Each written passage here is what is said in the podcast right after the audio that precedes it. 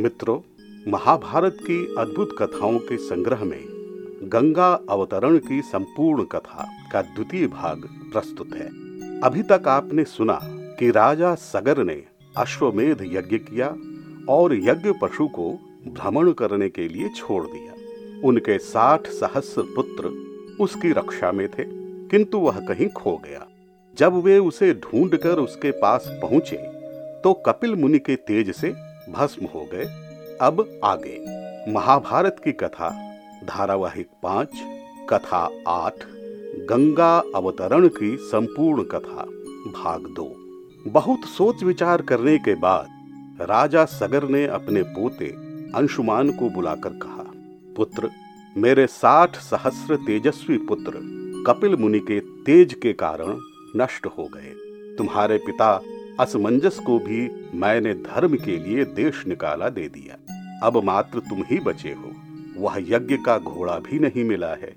उसके बिना यज्ञ पूरा न होगा और मुझे स्वर्ग की प्राप्ति न होगी। तुम यत्न कर उसे लेकर आओ। सगर की बातें सुनकर अंशुमान को बड़ा दुख हुआ।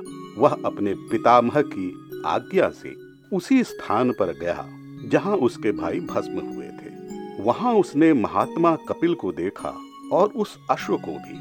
उसने बड़ी श्रद्धा से कपिल मुनि को प्रणाम किया और बोला, मुनिवर, यह यज्ञ पशु है, जिसकी आवश्यकता यज्ञ कर्म को पूर्ण करने के लिए मेरे पिता को है। यदि आपकी आज्ञा हो तो मैं इसे अपने साथ ले जाना चाहता हूँ।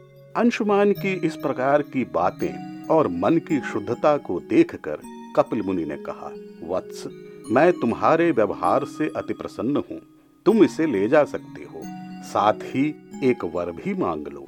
अंशुमान ने कहा, मेरे पितरों को पवित्र करने का वर मुझे प्रदान करे, मुनिवर। कपिल मुनि बोले, तुम्हारा कल्याण हो, पुत्र।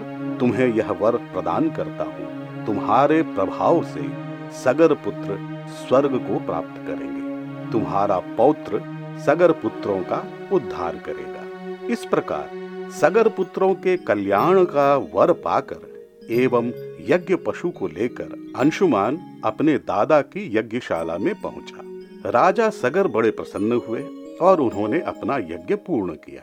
उन्होंने अपना पुत्र शोक भी त्याग दिया एवं उसके उपरांत अनेक वर्षों तक राज्य की सेवा की।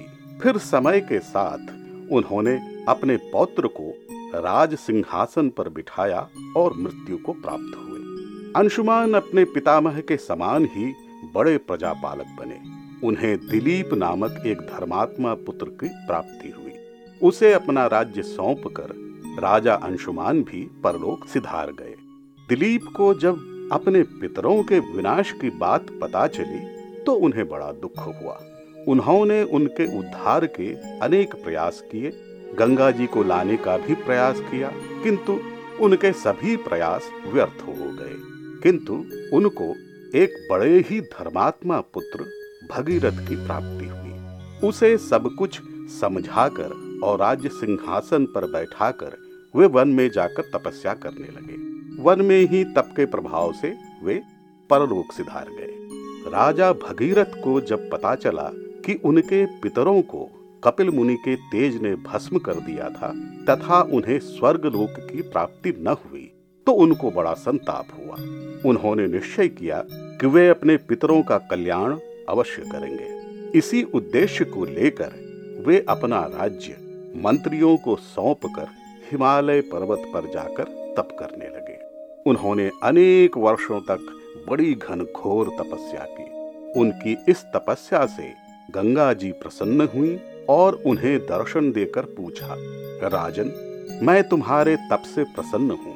तुम्हें मुझसे क्या चाहिए? भगीरथ ने कहा, हे वरदायिनी, मेरे पितृगण, राजा सगर के साठ सहस्र पुत्र महात्मा कपिल के तेज से भस्म हो गए और यमलोक चले गए। उनका उद्धार तब तक नहीं हो सकता जब तक आपके पुनीत जल से उनका अभिषेक न होगा। उनको मुक्ति न मिल पाएगी।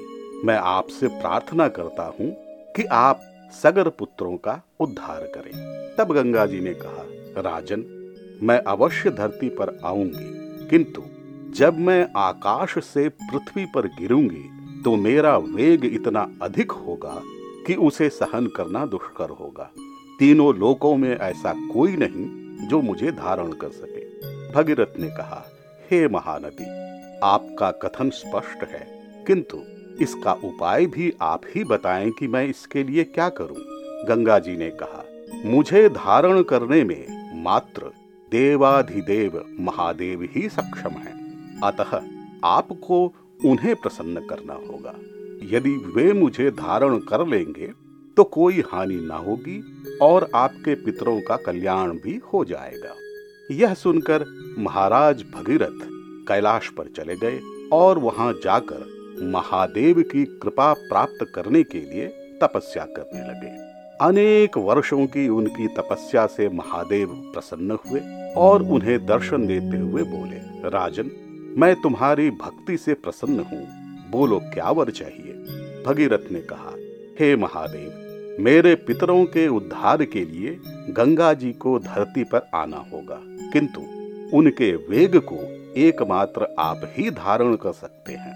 मुझ पर कृपा करें। महादेव ने कहा, ठीक है, अब तुम पर्वत राज पुत्री गंगा को स्वर्ग से गिरने की प्रार्थना करो। मैं उसे धारण कर लूँगा। भगीरथ ने गंगा जी से प्रार्थना की और गंगा जी उनकी प्रार्थना पर स्वर्ग से गिरने लगे। भगवान शंकर ने उन्हें अपनी जटाओं में धारण कर लिया। वह अनुपम दृश्य था। उसे देखने के लिए समस्त देवतागण, महर्षि, यक्ष, गंधर्व आदि सभी एकत्रित हो गए। गंगा जी स्वच्छ मोतियों की माला के भांति भगवान शंकर के माथे पर सज गई। उसके उपरांत उन्होंने भगीरथ से पूछा, राजन, मैं तुम्हारे लिए ही पृथ्वी पर उतरी हूँ। अब बताओ, मुझे किस मार्ग से होकर चलना है? भगीरथ ने कहा, हे पावन गंगे, चलिए, मैं आपको उस स्थल पर लेकर चलता हूँ, जहाँ मेरे पितरों का विनाश हुआ था। ऐसा कहकर भगीरथ श्री गंगा जी को उस स्थल पर ले गए। कुछ ही समय में पूरा समुद्र जलमग्न हो गया। भगीरथ ने गंगा जी के जल से अपने पितरों को जलांजलि दी और गंगा जी को अपनी पुत्री मान लिया।